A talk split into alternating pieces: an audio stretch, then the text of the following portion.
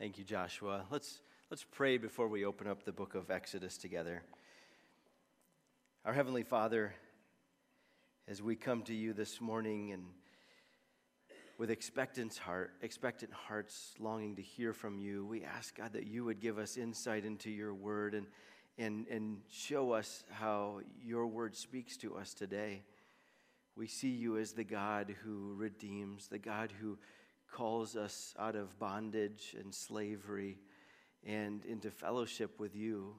And I pray, God, that the, the, the, story of Exodus would resonate with us as we consider how, how our story collides with what your word teaches.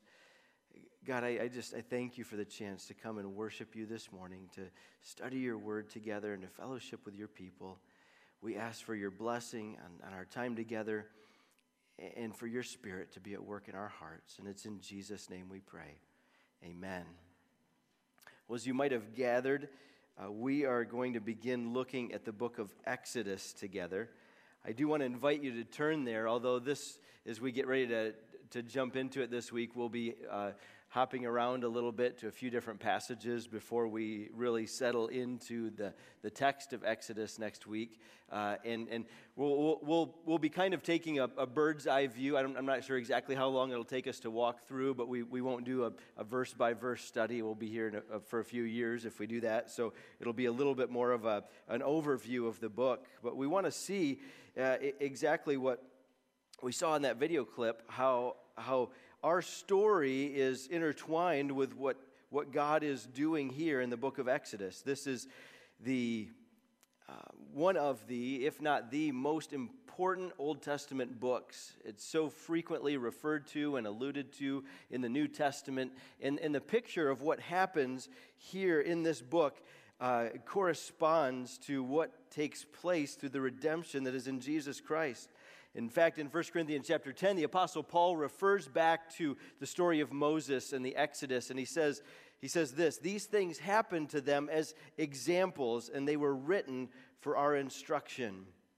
The Exodus is both an event and a book. It's filled with exciting stories. Those of you who are familiar with the book, or maybe have seen some of the movies depicting uh, the book, you, you, know that there's, there's some amazing things that take place. There's, there's this prince that is saved and, and rescued and brought into the, the Pharaoh's court. There's, uh, there's a burning bush that God speaks from. There's, this, there's the plagues and uh, miracles that take place. There's this spreading of the Red Sea and, and, and God's people cross through on dry ground. And, and over and over again through the book, we see these miraculous events and the powerful hand of God at work and at play, even as we get into the other, the latter part of the book. And some of it, it gets bogged, it can feel bogged down in details as you get into the description of the tabernacle and the utensils and some of the laws.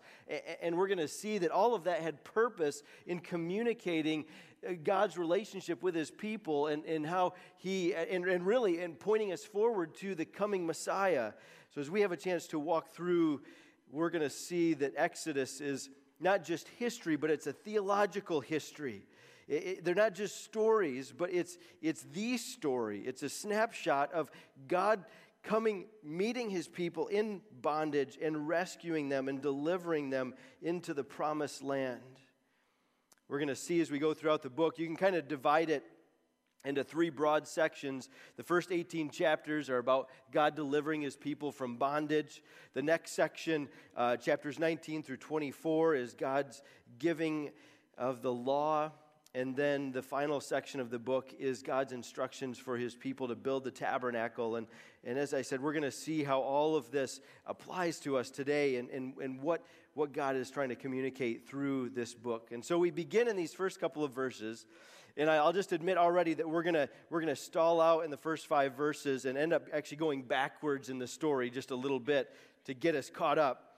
But you see here that the book of Exodus sort of starts with this expectant uh, understanding of like that you and I understand the context. Have you ever begin uh, or had a conversation with somebody that, that thought you knew the background to a story, and so they just jumped in the middle of it and they're, they're rattling off names and places, and they just assume that you have the context?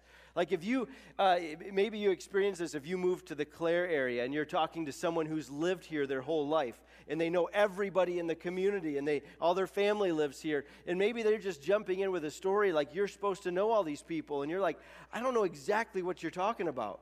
You, you began this conversation like, like I had all this background context and I really I don't know what you're talking about. So I don't want to assume that we have all this background context because because uh, well, tradition holds that Moses wrote the book of Exodus, and so uh, we're just going to kind of stick with that, that traditional view. You, you, can read about the other perspectives if you're so inclined, but, but he, he begins here with these are the names of Israel, the sons of Israel who came to Egypt with Jacob. Each came with his family. And then he lists off Jacob's sons. He says the total number of Jacob's descendants was 70. Joseph was already in Egypt. So already, if you're not familiar with the context, you're wondering, like, okay, Israel, what or who is that? Uh, who is Jacob? Who are these, these sons here? Why are they in Egypt? Where did they come from? Why are they even important? We have all these questions that the book of Exodus assumes. In fact, the book in, in Hebrew begins. Now, if, uh, we have any, any uh, English teachers here? Any? All right, we're kind of all right. So we could just kind of get away with this. Um, in English, we're taught in grammar school not to begin our sentences with and. Uh, that's, that's poor English. Well, he, Hebrew doesn't have a problem with that. They'll begin with the, the uh, sentence with the word and, and that's okay in Hebrew. And, and so that's actually in Hebrew how the book of Exodus begins. It begins with the word and, or, or it could be translated so. It's like, it's like picking up a story right in the middle of something. And that's exactly what the intention is. Exodus is just a continuation of Genesis.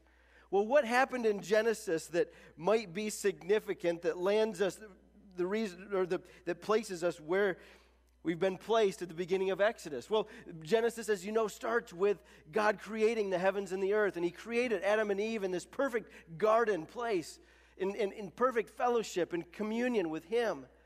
And we know from Genesis 3 that Adam and Eve rebelled against God by disobeying the one command that, that He had given them, the, the, one, thou shalt not. They did it. And they ate of the fruit, and their eyes were open, Scripture says, and they were able to see all of a sudden and distinguish between good and evil, and shame came all over them, and they, they knew that they were naked. And, and all of a sudden, now their relationship with God had, had, had found a barrier and God tells them that this sin now will, will, will affect all of humanity. They, they, they don't understand the fullness of the, the curses that are pronounced at the end of Genesis 3.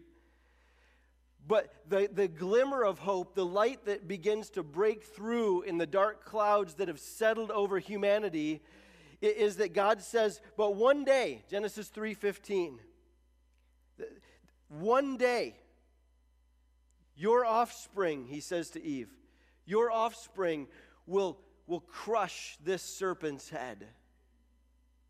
His heel will be bruised. That is, he'll, the serpent will get a few shots in, but ultimately, a death blow will be dealt to the serpent. A glimmer of hope in the midst of darkness. And so the story goes on, and, and their sin we, we, we see is it just it impacts their, their own family, their, their kids. Cain, Adam and Eve's son, killed their other son Abel. Murder in Genesis 4. In fact, things get so bad that we read that, that God sends a flood to this earth to destroy wicked humanity and start over with just a few. In God's grace, He rescues several in the midst of His punishment. And the story goes on, and then in chapter 12, uh, we, we see the story sort of narrowed down in focus to one man and his family, a man by the name of Abram. And now I'm going to, and I, I always rep, use interchangeably Abram and Abraham. Later on, God changes his name to Abraham. And, and, and I always forget about what, what point in the story that happened, so I usually just call him Abraham, even though he started off Abram. So if if you get confused there, it's the same guy. Sarai and his wife Sarah, both same, same person. And, and, and this couple, we read like there's not anything particularly special about them. Just chapter 12, God says, I want you to go and leave and go to the place I'll tell you. And he begins to make a promise to Abraham, and he says that he's going to bless the world through him. In chapter 12, verses 1 through 3, it says, The Lord said to Abram, Go from your land, your relatives, your father's house, to the land that I will show you. I will make you into you a great nation. I will bless you. I will make your name great, and you will be a blessing. I will bless those who bless you. I will curse anyone who treats you with contempt, and all the peoples on earth will be blessed through you. Now, I think sometimes we don't feel the weight of just how crazy this is because we're familiar with the story, we're familiar with the Word of God, we're familiar with reading the stories of the Scriptures of God speaking to His people, but just based on the text alone, there's no indication that Abraham knows anything about this this Yahweh, this God of the Hebrews, this God that we've been reading about in the first 11 chapters of Genesis, when he shows up to Abraham in, in chapter 12, there's no indication that he even knows who this God is. So imagine, he's, he's probably a pagan idol worshiper, and all of a sudden, this God of whom he's never heard, likely, speaks to him in, in what seems to be an audible voice. He's got no context no, no proof of identification, no back history. He doesn't have any of the scriptures to see, like, okay, this God, he, he does sometimes call his people to do different things that they're not really expecting. And so, okay, we'll just we'll go along with it. I get to be one of those people. But it's astounding to me that he obeys. He goes, he takes his family. He's like, hey, I just heard from this God, and he said to go, and he's going to tell us where to go. But we're supposed to leave our family and everything and just go. it's crazy. But he makes this promise that I'm going to bless you, I'm, I'm going to bless the whole world through you. An astounding promise. Well, the years go by, and three chapters later, we read again of God reiterating a promise. In chapter 15 of Genesis, it says, After these events, the word of the Lord came to Abram in a vision. Do not be afraid, Abram. I am your shield. Your reward will be very great. But Abram said, Lord God, what can you give me since I am childless and the heir of my house is Eliezer of Damascus? I, I don't know. I, I, we can't read Abram, Abram's tone there or anything, but it just sort of seems like he's been stewing on this promise now for a few years, and God appears and is like, by the way, I haven't forgotten that. And it's sort of like Abraham's been working on his reply, and he's like, I have no clue how you're going to do this. I don't have kids. How are you going to bless the world through my offspring when I don't have kids? All I've got here is Eliezer of Damascus. He's my closest relative. It's like he's the like the weird cousin or something. And he's like, You're seriously going to do this through Eliezer? Come on. You can do better than this, God. And so Abram continues Look, you've given me no offspring. So a slave born in my house will be my heir. Now the word of the Lord came to him this one will not be your heir. Instead, one who comes from your own body will be your heir. He took him outside and said, and I, I just, I love this picture. I don't know what this looks like. We know that, I, I don't know if God came in the, in the form of, of, of an angelic being as he would, was occasionally did in the Old Testament. But you can just envision the Lord putting his arm around Abram, and it's late at night, and there's no lights of the city around to drown out the sky, and he's just seeing this sky as far as he can see, just stars everywhere. And he says, Look at this. Look at this. Can you count the stars?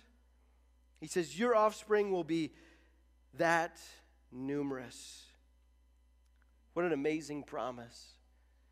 But ultimately, from the first time that God made this promise, the years go by, even after this conversation here, and, and by my calculations, it's about 25 years from the time God first appeared to him. And yet it says, Abram believed the Lord and he credited it to him as righteousness.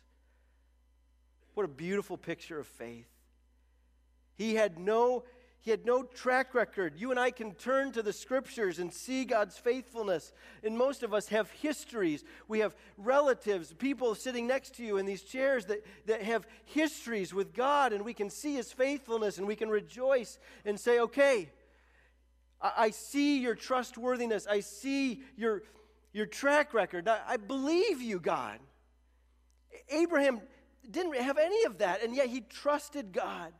He's an old man now, and he says, No, no, no, one of your offspring. Now we know, if you know the story, you know that Abraham to try to try to take things into his own hands and said, Well, it's not working here, so I'm going to have a child with my wife's servant. He tried to make God's plans happen in his own strength. And that's another that's a, that's a whole rabbit trail we could go down about that temptation that we face to say, God, you're not acting in the way that I expect you to act or that I think you should be acting right now. So let me just take control here. Let me take the wheel for a while, and I'll make things happen the way that they should happen. You clearly aren't aware of my situation. You clearly aren't aware of all the life events that are going on. So let me just let me just help you out a little bit. Unfortunately, Abraham he, he faced consequences for that that that decision.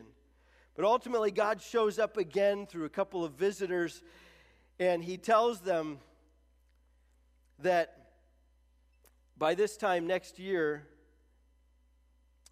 they were going to have a son. In fact, both at, at, different points in the story, both Abraham and Rachel laugh at the story. The, I mean, Abraham and Sarai both, both laugh at the outrageous idea because by this point, he's 100 and she's 90.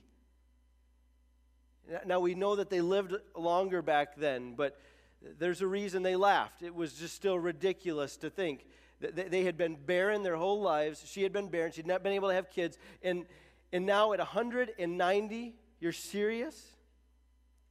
And yet, Abraham had anchored his faith. It reminds us that even when we trust God, there are times when doubt creeps in, there are times when that faith gets shaken. It happens to God's people. Even the greatest of the patriarchs in Scripture have moments of doubt and uncertainty. But finally, God provides a son.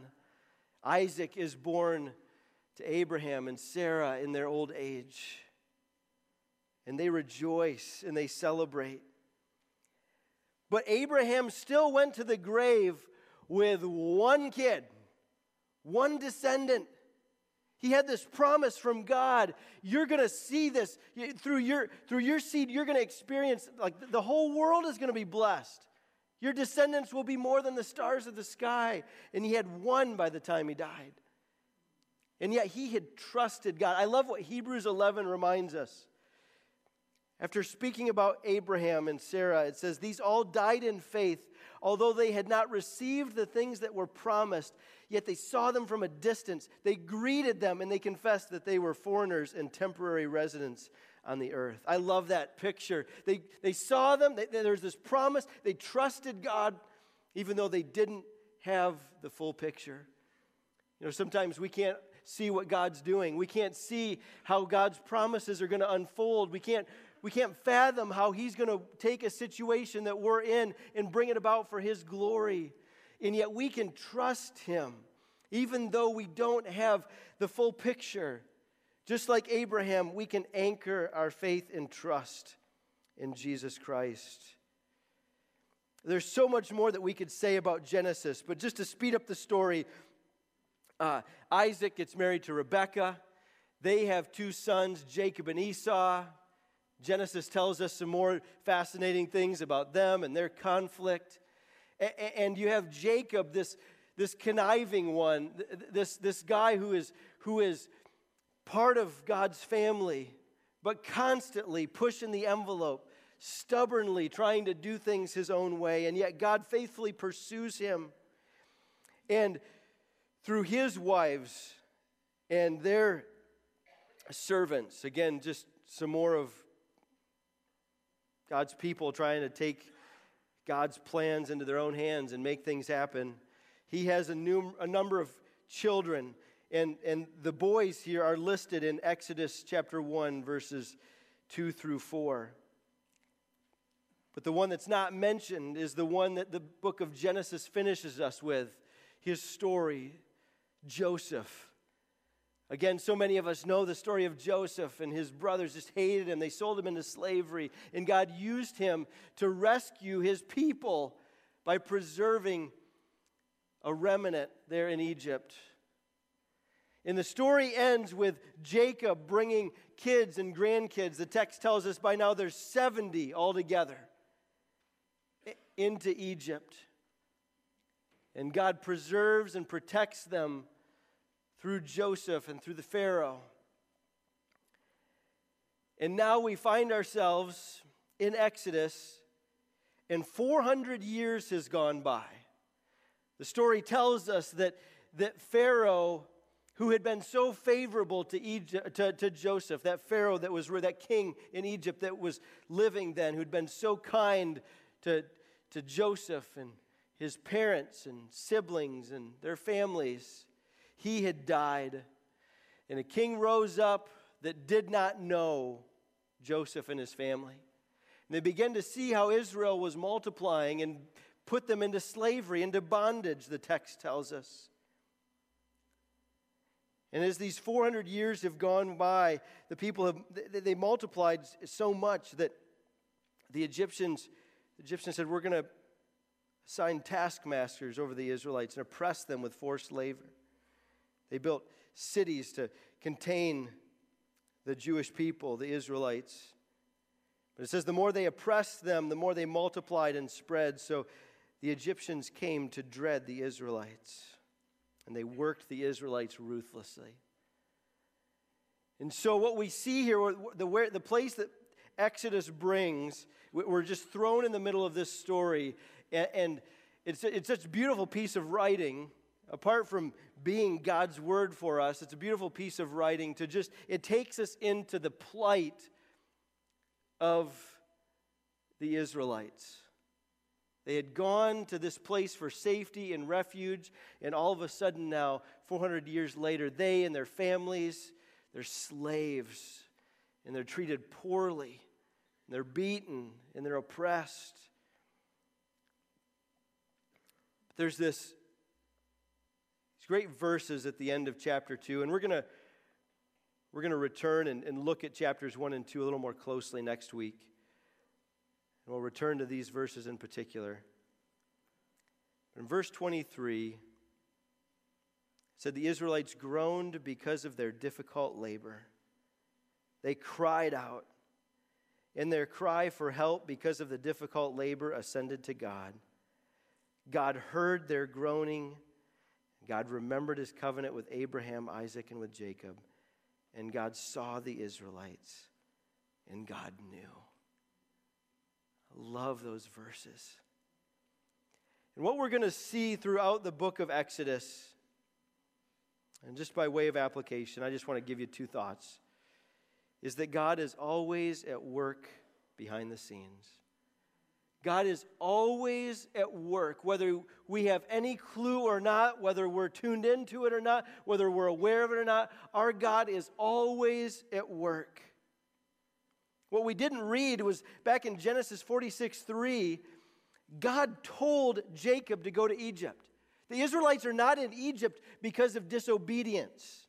In Exodus or in Genesis 46 3, he says, I am God the God of your father, do not be afraid to go down to Egypt, for I will make you into a great nation there. The temptation be, could be to read this story and think, well, the Israelites at some point did something wrong, and God is now punishing them for this. They're getting what they deserve by being slaves. There's a temptation to think that at some point they went wrong, and so now they're reaping their just deserts. But God actually told them told Jacob, You go there to Egypt, and I will make you into a great nation. I'll take care of this. Should the notion ever cross the minds of the Israelites that their hardships indicated they had made a misstep and strayed from God's plan, this affirmation would alleviate their concerns. It served as a reassurance that such assumptions were unfounded. The truth was that everything was in order. God had deliberately guided them to the land of Egypt, and He had been by their side throughout the whole journey To be sure, this did not simplify matters, but it assured them that they were not in Egypt by accident. In fact, God told Abraham that the slavery would in fact happen. Back in Genesis 15 13, when he was reiterating his promise to Abraham, he said, Know this for certain your offspring will be resident aliens for 400 years in a land that does not belong to them, and they will be enslaved, enslaved and oppressed. God was at work. Despite all of these awful circumstances, God had said, Listen, I'm going to take you there. I'm going to allow you to go through great suffering, but I have not forgotten you. You see, my brothers and sisters, we walk through things all the time, and we have no clue what God is up to. I, I say we. I'll, I'll, maybe I just should say I. I don't want to assume that you that for you, but I think all of us, it's safe to say, have, have experienced things, and we ask that why question, and we don't get a clear answer.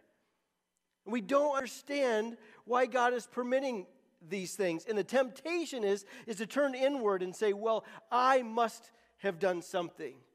Maybe I've sinned. Maybe I haven't prayed enough. Maybe I haven't exercised enough faith. Maybe I, I, I.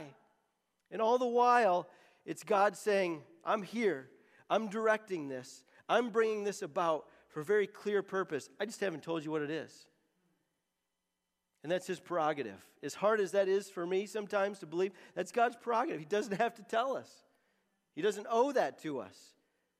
It's easy to just forget that and slip into a mode where I think, uh, you just, I, I need an answer before we're going any further. You need to explain things to me, God, before we're taking another step that pride, that whatever, that we think God has to answer to us. I, I don't know, they can creep in though. So God calls us to a spirit of humility, a spirit that says, okay, not my will, but yours be done. Okay, God, I don't understand you. I'm going to trust you. Even though I'm 100 years old, my wife's 90, I'm going to believe that you're going to provide a child just like you said. I don't understand how this is going to happen. I don't believe, I don't understand how you're going to work this out, but I'm going to choose to believe you and your word. Exodus reminds us that God gives us experiences without explanations. We're reminded that God will take care of his people, he will keep his promises. In that same passage where he told Abraham that he was going to allow them to be enslaved and oppressed, he says, However, I will judge the nation they serve, and afterward they will go out with many possessions. Hundreds of years before Israel was even in the land of Egypt, God told Abraham exactly how it was going to unfold. They're going to be slaves for 400 years. They're going to be miserable. I'm going to deliver them in such a powerful way that the Egyptians are just going to be throwing possessions at them as they leave. We're going to see as we walk throughout this book that God is a God who knows how to take care of his people, that he is a God who keeps his promises. He's a God who is always at work behind the scenes. But secondly, we're going to see that our God is a God who delivers his people from bondage. And this is the overarching theme of the book of Exodus right here. And we're going to see this all the way through. In Exodus, we learn about God's power to rescue his people who are enslaved by the Egyptians. But that's just a snapshot of a bigger story, a bigger narrative. That we have a God who sends a Redeemer to deliver us out of our bondage to sin. Think about it. From the very beginning of Exodus, the story reveals a prince who leaves a privileged position at a royal palace to deliver his people, to be with his people, to deliver his people from bondage. This prince is going to be the go between between the people and the Father. We're going to see that Jesus is all over the book of Exodus. In fact, it's just so important that we remember that we must read the Old Testament in light of the New Testament. The fact that Jesus came to earth, died upon the cross, and has been raised from the dead, and that we are raised with him to a new life, ought to change the way that we read the Old Testament scriptures. In fact, one writer said a Christian should interpret the Old Testament from the point of view that Christ is the final word in the story of redemption. That final word is displayed for all the world to see in the cross the empty tomb, and the existence of the church by God's Spirit. You see, what happened in God delivering his people from bondage in Egypt is the most significant redemptive event in the Old Testament. Exodus then creates a paradigm or a picture of the redemptive work of God. You see, because of the fall, you and I are born in sin, born in bondage, enslaved to sin. This slavery is far worse than what those Israelites experienced under the heavy hand of the Egyptians. But the picture is still the same. Those Israelites could do nothing to deliver themselves. They couldn't get themselves out of their predicament. Their rescue, their deliverance could only come from another. In the same way, Jesus sets us free from our slavery to sin. As the story goes on, we're going to see so many parallels. We'll see Jesus being our Passover lamb, whose sacrifice rescues us from judgment and death. We'll see that he, He's God's presence on earth, God tabernacling amongst us, and so many more. Exodus graphically reveals the means of our salvation, redemption through sacrifice and the content of our salvation, enjoying God's presence in a world that's made new. Exodus is an exciting story. It's a historical story. It's a story that shows us just how far God will go to redeem his people. And as it points us to and inspires us to worship Christ, it's our story. I'm excited that you've joined us on this journey as we see our story in the book of Exodus, as we see a God who goes to such great lengths to deliver his people and to bring them near to himself. My prayer is that we will see our story in that grand story of redemption. A God that loved us so much that he came to live with us and to redeem us, to set us free, and to bring us to himself. The reason that we can be a part of the story is because of Jesus' finished work on the cross and his resurrection from the dead. And we have the privilege of celebrating the Lord's table this morning as a, as a reminder of that invitation into the story, the deliverance that we experience through Jesus. My prayer is that you have personally experienced that deliverance through faith and trust in Jesus Christ. And if you have, if you know what it means to be set free from bondage and to be brought into the promised land, we want to invite you to celebrate the Lord's table with us.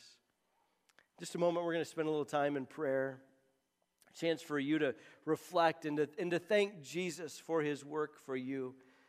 A chance to turn your heart towards the only one who could bring us out of bondage and slavery. After we've had a, a moment to do that, our, our worship team is going to lead us in a final song, and we just want to invite you to, to come on up and celebrate communion. And I just always like to remember if, if you happen to be new here or if you've, if you've, if you've not experienced uh, or had an opportunity to celebrate the Lord's table here at Brown Corners, uh, just, just pick a table. We got one on each side here. You can hop in a line, and sometimes it's a little chaotic and there's little traffic jams, but um, you'll get there. And, and there's uh, some bread, there's juice, and if, if you come over to this table, there's some, some gluten free wafers, if that will be of help to you. Um, I also want to mention that, that you don't have to be a member here. You don't, if this is your first Sunday here, or you, as long as you're a believer, we want to invite you to the, to the table and, and join us in worshiping God and, and rejoicing in the finished work of Jesus Christ together. I also mentioned that there's, um, you'll see some offering plates sitting there, and um, again, those of you who, have been here know that our, our normal offering is uh, boxes are on the back wall, but this is an opportunity, if you give here, this, this is above and beyond to go towards those in our church family who might be in need in some way for a chance for us to bless and to help them. It's all because of Jesus that we've been set free. And so let's just take a moment and right where you are in the quiet of your seat, I just want to encourage you to bow and thank Him for that freedom and the privilege to enter in to his finished work.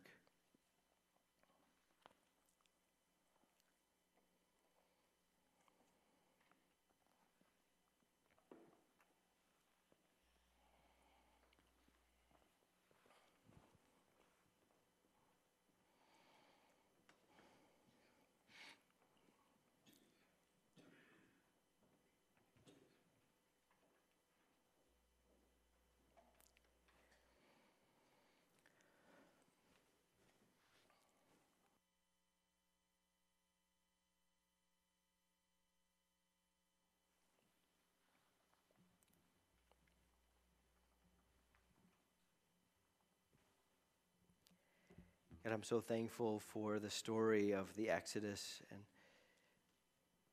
seeing how you're a God who works behind the scenes, even when it seems like there's nothing happening on the surface. You're a God who is sovereignly at work. Father, I pray that my brothers and sisters today would, we would all take that to heart. If we find ourselves in a scenario in life that we're just not sure what you're doing, I, I pray that our trust in you would be bolstered. We will double down on on just anchoring our hope in you while we, while we wait for you to act. Heavenly Father, I, I, I thank you for the, the picture of the gospel that we're going to see all the way throughout this book that you're a God who, who sees that your people need rescuing. And you know and you care. And you've cared so much because of your great and abundant and mysterious love. You didn't just send some mediocre solution, you sent the very best heaven had to offer. You sent your only Son to bring redemption, to remove the shackles, to deliver us from bondage. What a beautiful picture and reminder of your loving and faithful pursuit and the lengths that you'll go to rescue us. Along with John, I say, Behold, what manner of love is this? To think that you would love us so very much that you would give Jesus, the Son of God, to make our rescue certain. As we come to your table today, I, I pray that you would overwhelm us with, with joy and hope, with your love, as we reflect on beauty of your gift. Thank you, God, for the cross. Thank you for the resurrection. draw our hearts together in love. And it's in Jesus' name we pray. Amen. Please come and join us.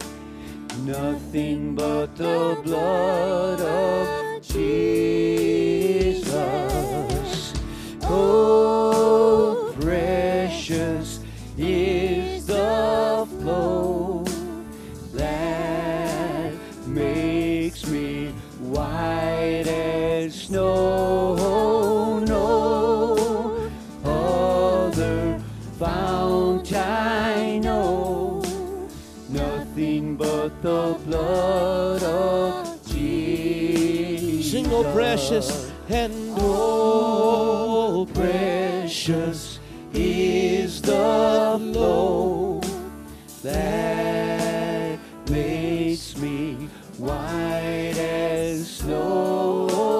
No other fount I know, nothing but the blood of Jesus.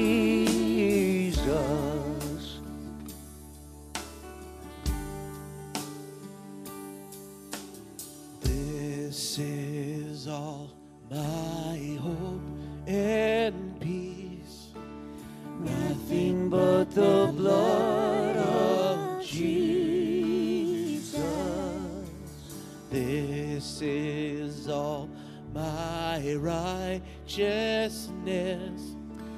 Nothing but the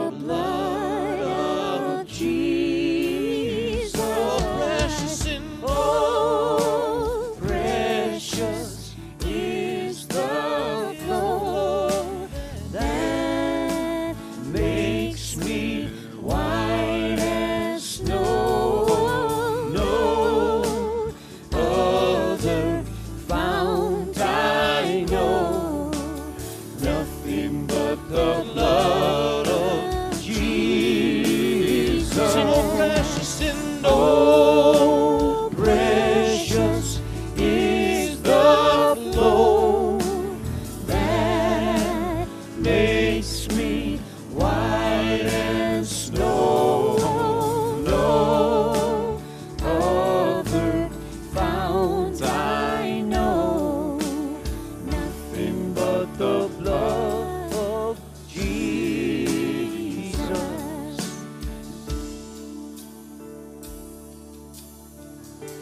finishing up, let's pull up verse 4. Let's sing this all together on our way out. This is all. This is all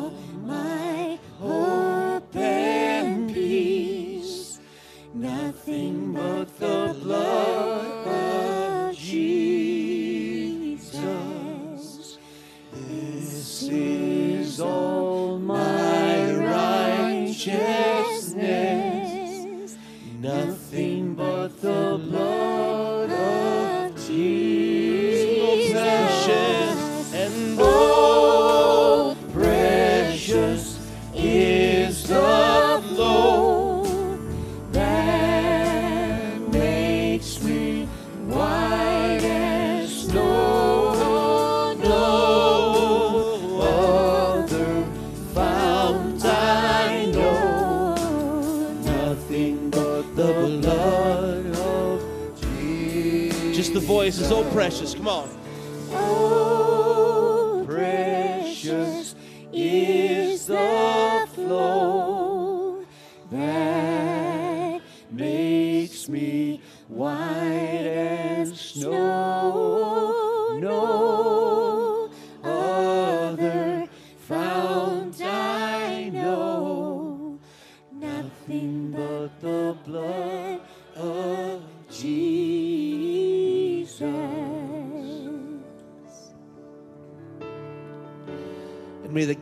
Peace himself make you holy through and through.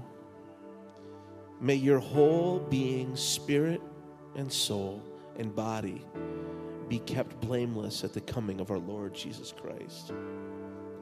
The one who calls you is faithful, and He will accomplish it. Amen. Amen. Bless you.